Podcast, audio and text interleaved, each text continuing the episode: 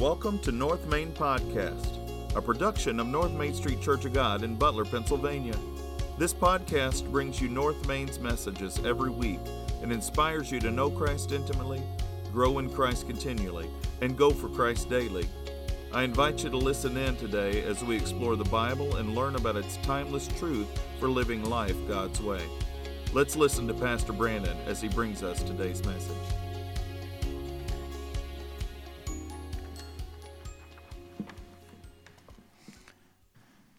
Well, welcome.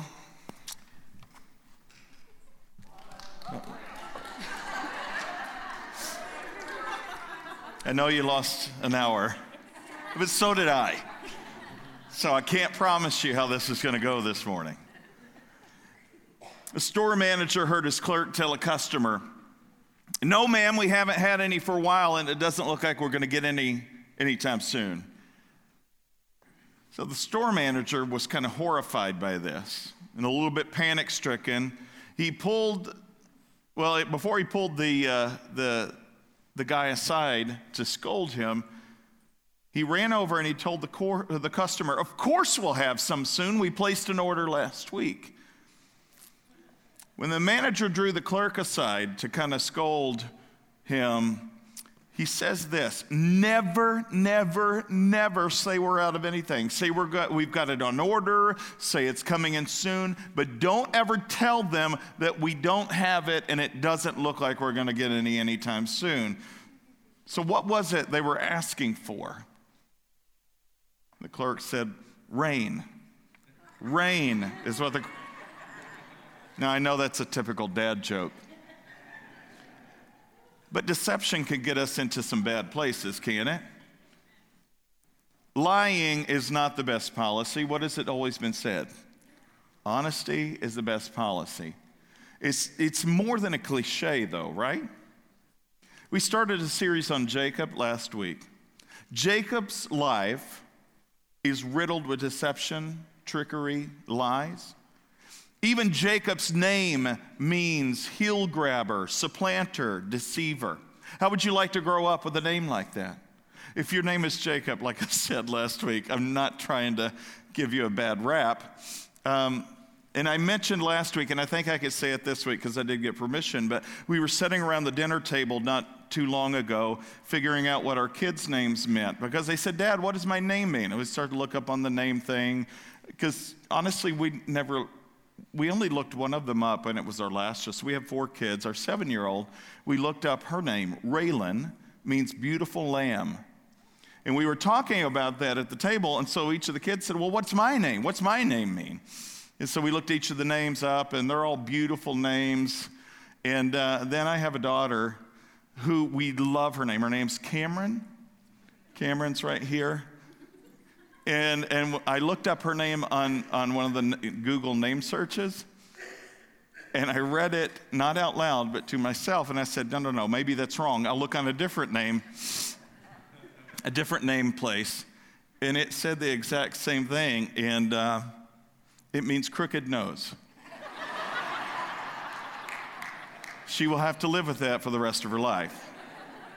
All because mom and dad didn't look up the name before. But we love the name Cameron, and she's a special child in so many different ways. We love her. As much as we love the other kids, they're all my favorite on different days of the week. But last week we learned about Jacob and Esau. They were twin brothers, fraternal twins because they didn't look a thing alike. And they were born to a husband and wife named Isaac and Rebekah. Isaac, if you remember from the Old Testament stories, was the promised child that God said Abraham and Sarah would have, and that through them all the nations would not only be blessed, but their nations would grow to the point that through their descendants they would grow to the point where they'd be so numerous they'd be more than the stars in the sky to count. but it said last week when the two boys were born, Esau was born first, and there's a little hand that comes out grabbing onto the heel of Esau which is Jacob, which is where he got his name.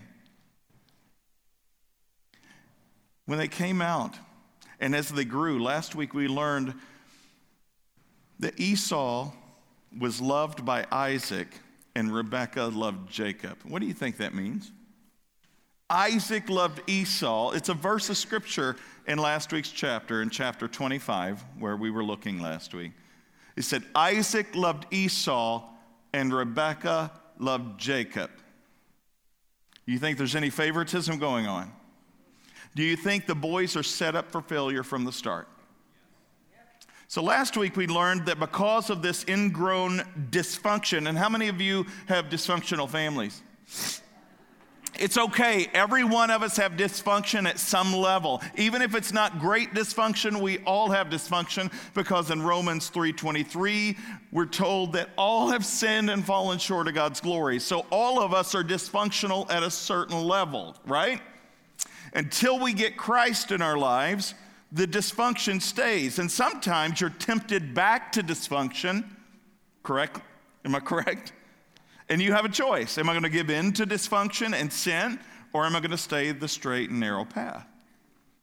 So Jacob is growing up in this household where his mama loves him, and it doesn't mean his dad doesn't, but it seems as though Isaac kind of favors Esau and vice versa with Rebekah for Jacob.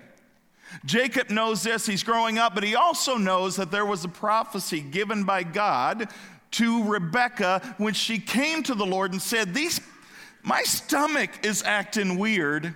Well, my womb. Okay, but you know what I'm talking about. Because it's going crazy. They didn't have sonograms and things back in those days. She didn't know she had two kids in there. But God told her, There are two kids in your stomach.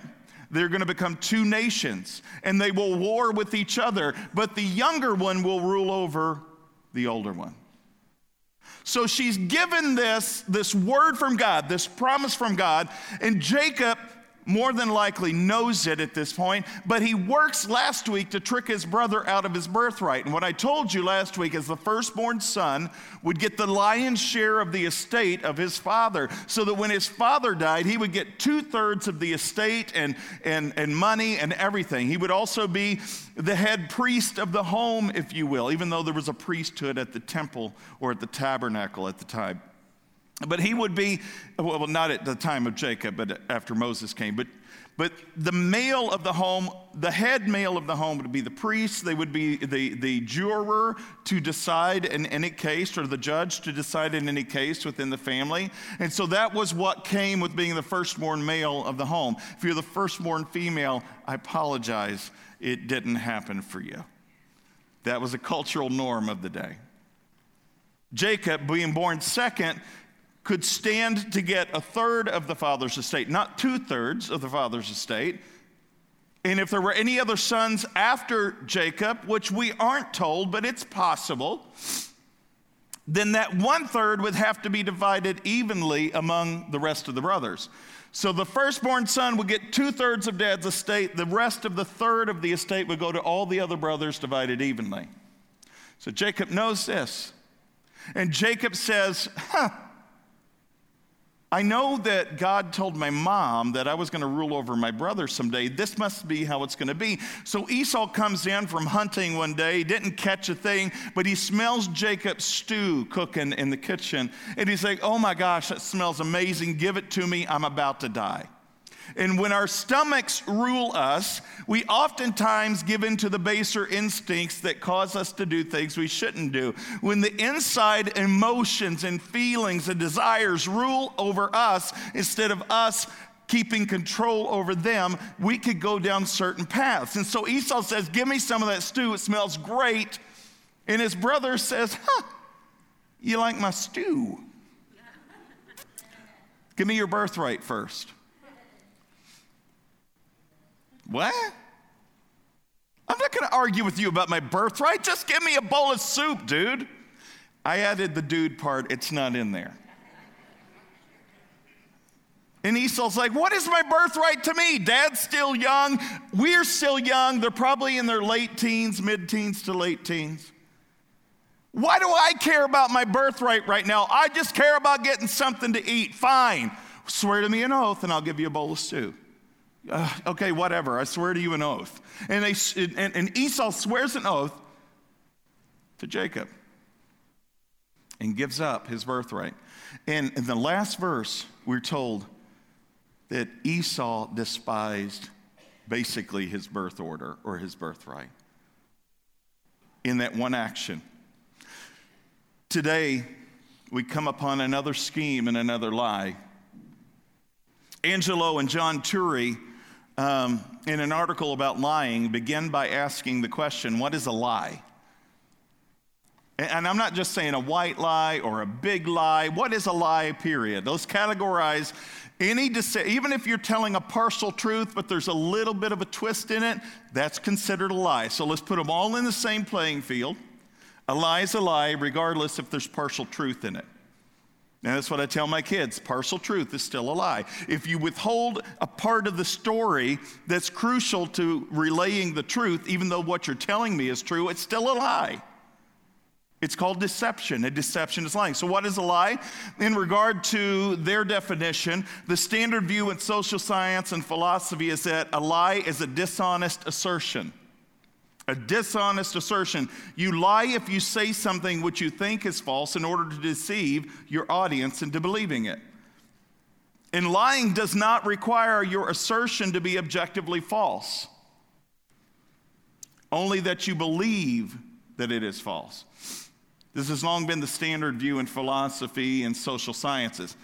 So let's get into the story today. We're in chapter 27, and I'm going to read right through this. There are a lot of verses. and I know, again, I've told you this before. If my homiletics professor, which is my preaching professor from my undergrad and my graduate studies in ministry, knew that I was reading 41 verses, I would get failed on the spot today all right? Because you're only supposed to take three or four verses and extrapolate the truth from the context. But I want you to get the full context of what's happening here. So in verse one, one day when Isaac was old and turning blind, how many of you have ever had cataracts? Okay?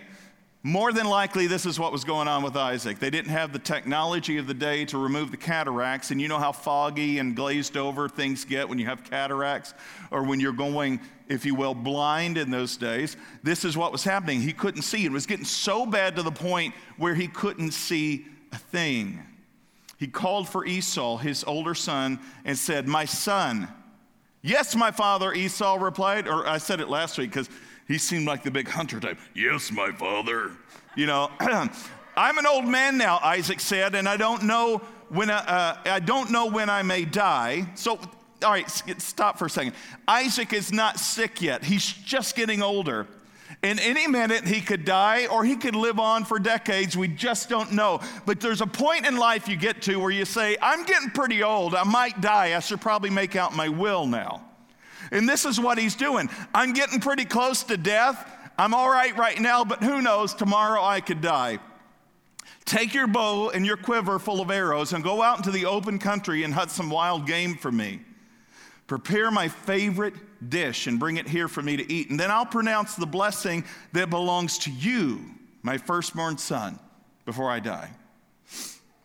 But Rebekah overheard what Isaac had said to his son Esau. She had one of those, uh, like a glass against the door. No, okay, so I, we don't know. She overheard what was happening. And she said to her son Jacob, Listen, I overheard your father say to Esau. Now, who loves who? Isaac loves Esau. Rebekah loves Jacob. We see this playing out in a very tangible way right here. I overheard your father say to Esau, Bring me some wild game and prepare me a delicious meal. Then I will bless you in the Lord's presence before I die. Now, my son, listen to me. Do exactly as I tell you. Go out to the flocks and bring me two fine young goats. I'll use them to prepare your father's favorite dish. And then take the food to your father so he can eat it and bless you before he dies. Because she knows he's blind as a bat. He's not going to be able to tell if it's Jacob or Esau coming in there. But look, Jacob replied, my, my brother Esau's a hairy man, and I have very smooth skin. you can't make this stuff up. I'm not kidding. I'm as, I'm, as uh, smooth as a hairless cat, Mama. That's not what he said, but it was pretty darn close. What if my father touches me? He'll see that I'm tricking him, and then he'll curse me instead of blessing me. But his mother replied, Then let the curse fall on me, my son. Just do what I tell you. Go out and get the goats for me. So Jacob went out. He got the young goats for his mother. Rebekah took them. She prepared a delicious meal, just as Isaac liked it. And then she took uh, Esau's favorite clothes, which were in the house. And I'm guessing pretty much swallowed Jacob, because I'm, I'm, I'm assuming Jacob is a relatively thin guy, smooth skin, very handsome. I don't really know. I'm not sure. Took Esau's favorite clothes, which were in the house, and gave them to her younger son Jacob. She covered his arms and the smooth part of his neck with the skin of the young goats that she had basically just prepared for the meal so that he could have some hair on his arms. And then she gave Jacob the del- delicious meal, including freshly baked bread. How many of you love the smell of bread baking in the house. Side note Esau was corrupted by the hunger of his stomach to give away his birthright. Who else is corrupted by the hunger of his stomach in this narrative? So Jacob took the food to his father. My father, he said. Yes, my son, Isaac answered. Who are you, Esau or Jacob? Jacob, repli- Jacob replied, It's Esau, your firstborn son. I've done as you told me. Here's the wild game. Now sit up and eat so I can give so you can give me your blessing. Isaac asked, um, how did you find it so quickly, my son? You've not been gone that long. I just sent you out a little bit ago. You, you mean you found something already and you've cooked it up for me? the Lord your God put it in my path. Pause. The Lord, who's God? Isn't it funny when we're in the midst of sin that we push ourselves so far away of relating to God?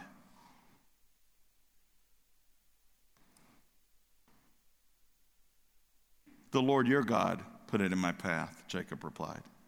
Not the Lord my God. Because Jacob wasn't in this for God, he was in this for Jacob. Then Isaac said to Jacob, Come closer so I can touch you and make sure that you're really Esau. Isaac isn't stupid, he's just blind. And he knows it's not the voice of Esau. It sounds like somebody else. More, like, more than likely, it's this son Jacob. So Jacob went closer to his father, and Isaac touched him. The voice is Jacob's, but the hands are Esau's, Isaac said, because he's touching the goat skin and hair on his arms. But he didn't recognize Jacob because Jacob's hand felt like felt hairy just like Esau. So, so Isaac prepared to bless Jacob. But are you, wait a minute, are you really my son Esau? Yes, I am, Jacob replied. Then Isaac said, Now, my son, bring me the wild game, let me eat it, and then I will give you my blessing. So Jacob took the food to his father. Isaac ate it. He also drank the wine and gave Jacob that Jacob gave or served him. Then Isaac said to Jacob, Please come in a little closer and kiss me, my son. Still not convinced yet. Come a little closer and give me a kiss. So Jacob went over and kissed him. And then Isaac caught smell of his clothes. Whose clothes did he have on? Esau's. He was finally convinced. And so he blessed his son. Ah, the smell of my son is like the smell of the outdoors, which the Lord has blessed. And here's the blessing from the dew of heaven and the richness of the earth, may God always give you abundant harvests of grain and a bountiful and bountiful new wine. May, may many nations become your servants, and, and may they bow down to you. May you be master over your brothers. May your mother's sons bow down to you.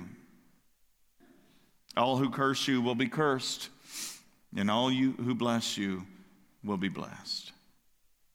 As soon as Isaac had finished blessing Jacob, and almost before Jacob had left his father, Esau returned from his hunt. Esau prepared the delicious meal and brought it to his father, and he said, Sit up, father, and eat my wild game so you can give me your blessing. But Isaac said, Who are you? Esau replied, It's your son, your firstborn son, Esau. And Isaac began to tremble uncontrollably and said, Then who just served me wild game? I've already eaten it and I've already blessed him before you came. And yes, that blessing must stand. When Esau heard his father's words, he let out a bitter cry Oh, father, what about me? Bless me too. This isn't fair. But Isaac said, Your brother was here and tricked me, has taken away your blessing. Esau exclaimed, No wonder his name is Jacob deceiver, heel grabber. For now he's cheated me twice. First, he took my rights as the firstborn, and now he's stolen my blessing. Haven't you even saved one blessing for me? Isaac said to Esau, I've made Jacob your master and have declared that all his brothers will be his servants. I've guaranteed him an abundance of grain and wine. What's left for me to give you, my son? What more, what more can I do? I've given him everything.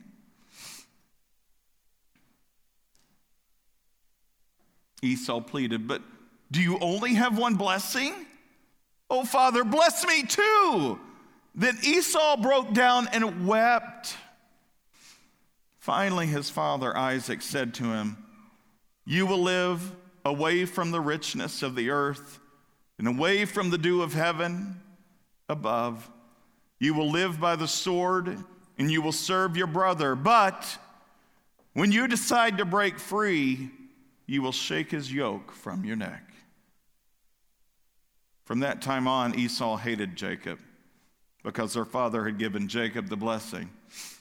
And Esau began to scheme I will soon be mourning my father's death, and then I'll kill my brother Jacob. What's the phrase that sums up this whole passage this morning? Demanding our own way ultimately hurts the ones we love the most. Lying, deceiving, ultimately doesn't just hurt us or perfect strangers, it hurts the ones we love the most. Lying from the early days of childhood to we take our last breath will ultimately end in destruction of the closest relationships we had, have, and have had but most importantly, our relationship to God. Because here's the truth of the matter God sees everything, He knows everything. There's no way we can deceive or lie to Him. How does deception and demanding our way, our own way, hurt the ones we love? Well, how did it hurt in this situation? Well, first off, Jacob lied to his father. how many of you have lied to your to your dad before? Some of you are like, he's here right now. I really can't. I don't want to raise my hand. If you haven't, God bless you. You're among the many few that have never lied to your dad. My, my responsibility, my role as a kid when I came home from school, as a latchkey kid. That's what they call kids that come home for a few hours before mom and dad get home. And I did that from age 11 on. we lived down on a lake, which was uh, a very deep lake and a very long lake, not very wide. But uh, my responsibility was to let out the boat dock and bring it in. Because the lake was so deep, it didn't stand on, on, on uh, rods or metal beams. It actually was floated on styrofoam or barrels. And so my job is to come home and make sure to check the dock because the water levels fluctuated because at the end of the lake was a, uh, a, hydro power plant. So they would constantly be sucking water through to generate electricity for the community blah blah blah. And so it was constantly in fluctuation. We get heavy rains the, the waters would rise the boat dock would kind of float out in the middle of the lake and i'd have to crank it in. On windy days with my strong muscular 13 year old body uh, working against the wind and the waves, trying to crank the thing in. I couldn't do it. And so when my dad would come in, Did you check the boat dock today? My answer was always, You betcha.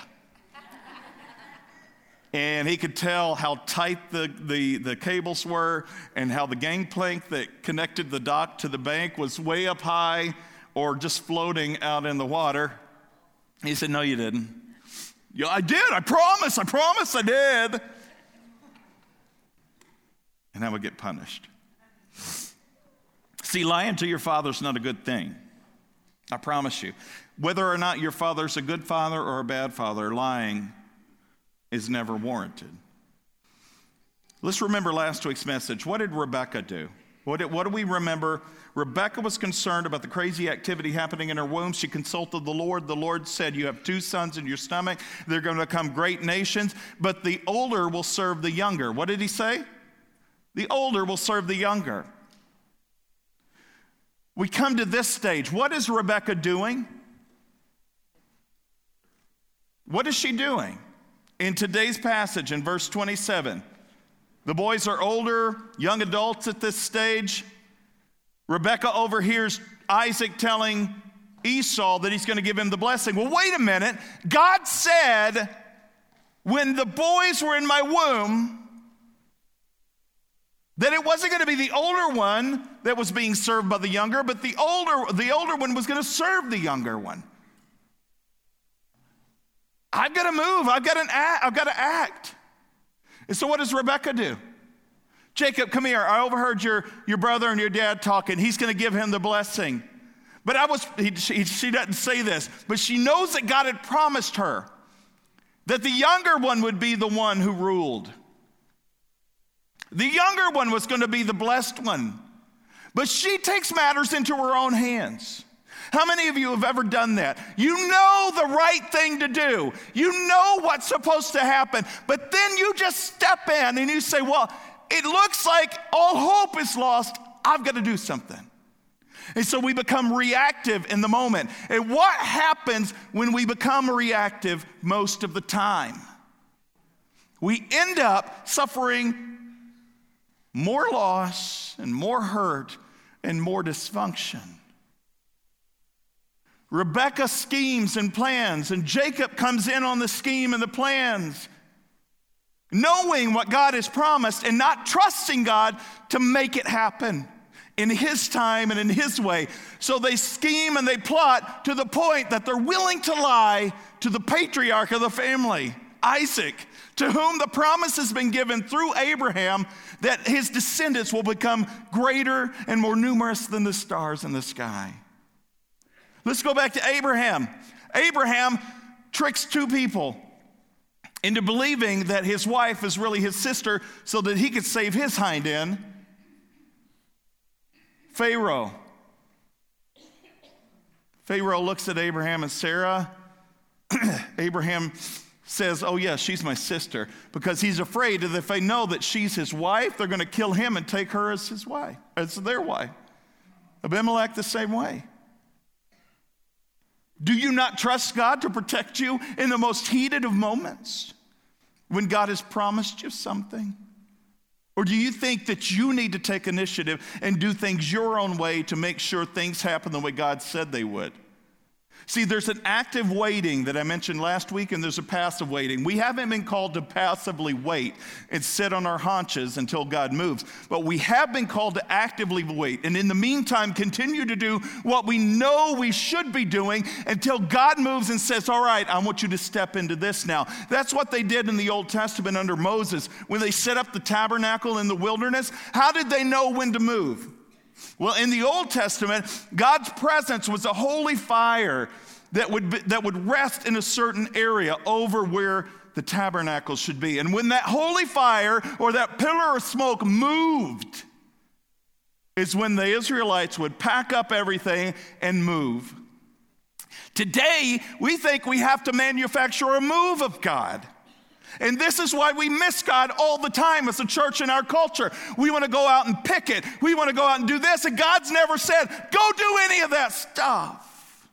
God says, I need you to be light and I need you to be salt. I don't need you to be a word of condemnation. And so we act on behalf of God when God's not called us to act in those ways. This is what happened with Jacob. God told Rebecca, this is what's going to happen. And instead of waiting upon the Lord to do it, what would have happened if Isaac had truly been able to give the birthright and the blessing to Esau? Would that have thwarted God's plans? No. The words of men pale in comparison to the words of God. And that should rock us to the very core. But I fear that it doesn't. I fear that we think we have to manufacture a move of God to do what we want Him to do when we want Him to do it. And when it doesn't happen that way, we get ticked off and we start to curse God and we get angry at God and we shake our fist at God. Why? Because He's not doing things the way we would do them. And so, in order to get what we want, we lie, we scheme, we, we don't do things the way God would do them. Jacob also became estranged to his brother. What does estrangement mean? It means living separate from, fleeing from. Are you estranged from anybody in your life? Tougher question Are you estranged from family members? Is there anyone in your life, in your family, that you're estranged from? And the question would be, why? And I know you're already justifying in your mind, well, it's because of them. It's because of what they did. It's because of this, and it's because of that. And that other person is saying the same things about you. Paul tells us as much as it depends on you, live at peace with one another. That includes your family. But when we lie, when we do things that aren't quite right, it can cause estrangement. When others do things to us, it can cause estrangement. Sibling rivalry is one thing, but complete estrangement is another. Jacob's continual conceit and deception toward his brother not only showed contempt for him as a person, but diminished the value of the family bonds in the process. In this case, the case of Esau or uh, stealing Esau's blessing from his father, Jacob pressed Esau beyond his limits. It was the straw that broke the camel's back, if you will. In sheer anger and rage, Esau determined at this point, I'm done with him. I hate him so much. You just wait till dad dies. I don't know when that is, but he's going to die. And when he dies, so will Jacob. Instead of allowing God to fulfill his purposes through Jacob, Isaac, and Esau, Jacob and Rebekah did the unthinkable. What kind of dysfunction within relationships has to exist for this to be the norm? And I know some of you can probably relate to this story. And so instead of perpetuating the ongoing struggle and dysfunction, we have a place within our role and within our belief as followers of Christ, if you are one, to stop that. We can break the cycle of dysfunction and not allow that to carry on generation after generation. But you look what happened with Abraham and Isaac, or Abraham and Sarah. He lied about his wife being his sister to people so he could save his butt. What did Isaac do? The same thing. Read Isaac's story. And what we read in Isaac's story is that he lied to another ruler about Rebekah being his sister when she was actually his wife. And now Jacob comes up on the scene, third generation. And what's he doing? He's not just lying about a wife being his sister. We're going to get to the wife thing next week. He's not just doing that. He's like, I'm going to lie and cheat and steal as much as I can because that's most important to me to get what I want when I want it. When are you going to break the cycle? And here's another interesting point God continued to work through that. Some of you think you've gotten to the point in your life where you've so royally messed things up that you are so far from God that He can't use you anymore and you're sitting and wallowing in self pity and self loathing and frustration, you believe the lie that all you is is a liar. and a cheat and one who steals. You've become defined by the strongholds in your life instead of allowing God to define you as a child of God. And he says, Listen, you have not gone too far that I can't save you. You just need to walk toward me. I've done everything I can do for you except forcing myself on you. I've forgiven of sins. All you have to do is receive it so you can become a child of God. Don't be defined by your addiction. Don't be defined by your broken relationships. Don't be defined by the divorce that you've gone through. Don't be defined by any of that because the God who can redeem will redeem when you surrender. But until you're ready to surrender, it can never happen you mean I have that much power and control? Yes, because God loves you, He won't force Himself on you. He says, I willingly have done this, and I welcome you into my presence. There's, I'm calling you. I need you to hear me. What's it going to take for you to say, I'm done believing the lies of the enemy on my life? I'm done weaving a tangled web of destruction in my own life. And I'm ready to give it all up. No more struggling against God. I want to wrestle with God, as we'll find out that Jacob did in a few weeks. But I want to wrestle with God to get a blessing from Him rather than the accolades of men and women. Finally, Jacob never saw his mother again. Did you know that? We aren't told in the Bible when Rebecca dies. But we do know by scholarly resources and basically the timelines in Scripture that Jacob and Esau come back together. They're reconciled. They're reconciled to the point to where they are able to bury their father Isaac together in Genesis chapter 35 but Rebekah is nowhere to be found. And in the 20 years' absence, as Rebekah says, Go off and live with my brother Laban until Esau cools off. That was the, the closing part of this. If you read down beyond in that same chapter, Genesis 27. As the plot continued to thicken, Rebecca says, Listen, your brother Esau's pretty ticked off. I know it. Go to my brother Laban's. He's away off in this area over here. You bed down over there. He'll accept you into his home. And when he does, you stay there until your brother cools off. Well, we know that the timeline goes two decades past and he doesn't get back home. Deceit, deception, lying, doing things our own, right, own way can separate us from the ones we love the most to the point we may never see them again this side of heaven. Rebecca couldn't have known that. Jacob couldn't have fathomed that. Rebecca loved Jacob.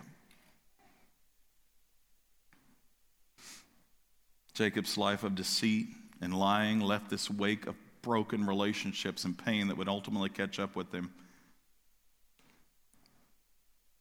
But the one significant relationship in his life, at least on earth at that point, was gone. Austin O'Malley, who's an ophthalmologist and professor of English literature at University of Notre Dame, writes this A lie has no legs. It requires other lies to support it. Tell one lie, and you're forced to tell others to back it up. Stretching the truth won't make it last any longer. Those who think it permissible to tell white lies soon grow colorblind. Lies and deception only hurt us. They don't only hurt us, they hurt the ones around us. You may be even lying to yourself right now.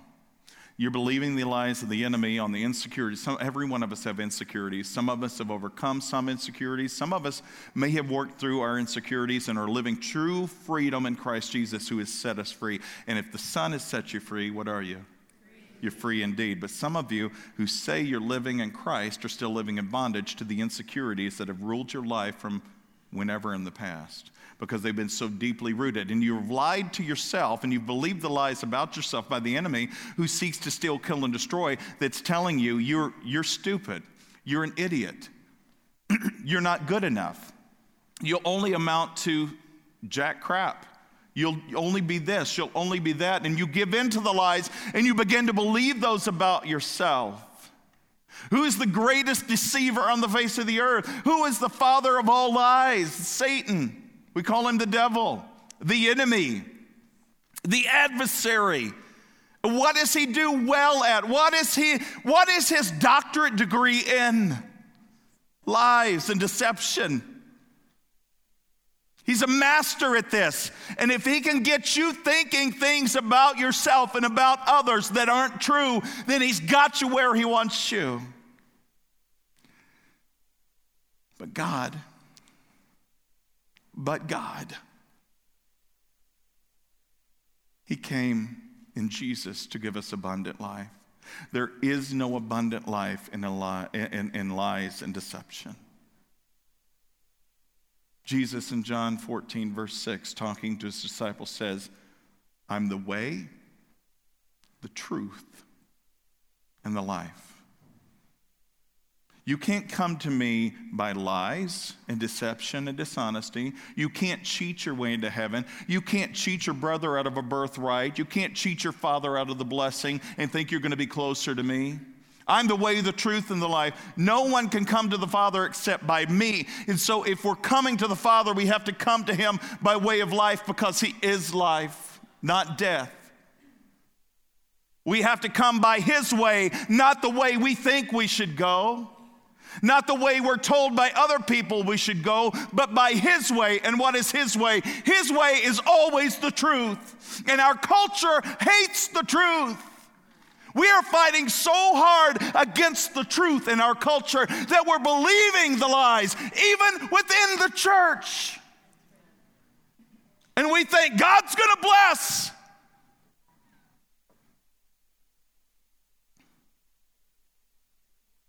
God will never bless a lie.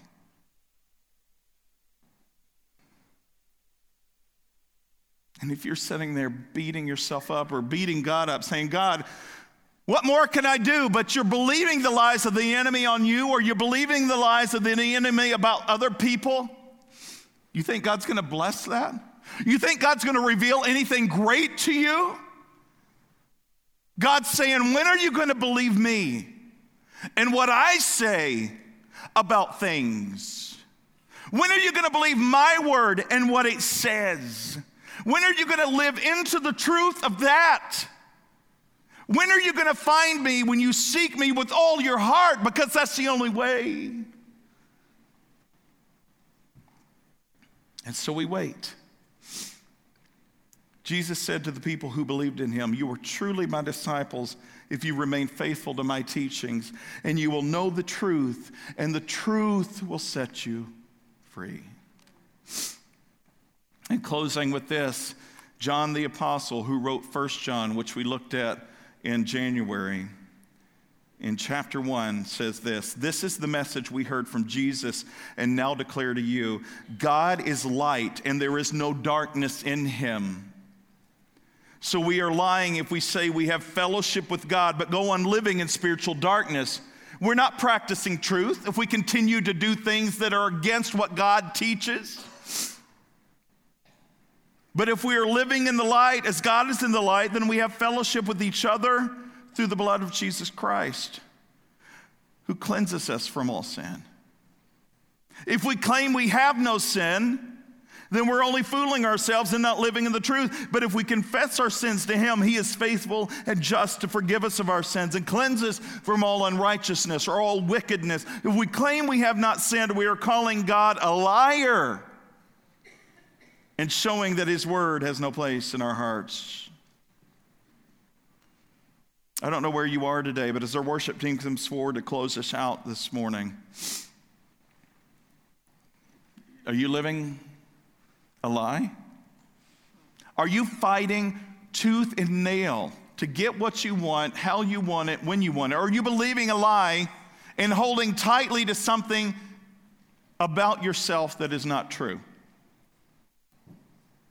And maybe something is true about you. Maybe, yes, you've sinned and you've fallen short of the glory of God, but you need to make a step of confession so that you can be set free from that stronghold. And all you have to do, you don't have to jump through hoops. There's not a class you have to take. There's not some kind of great mystery behind this, other than the fact that Jesus says, Come to me, all you are weary and heavy burdened, and I will give you rest. Take my yoke upon you and learn from me, for I'm meek and humble at heart, God says about himself.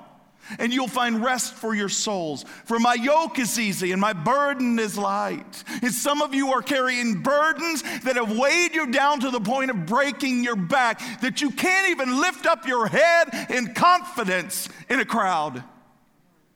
Not because you're bashful or shy, but because you carry the weight of sin.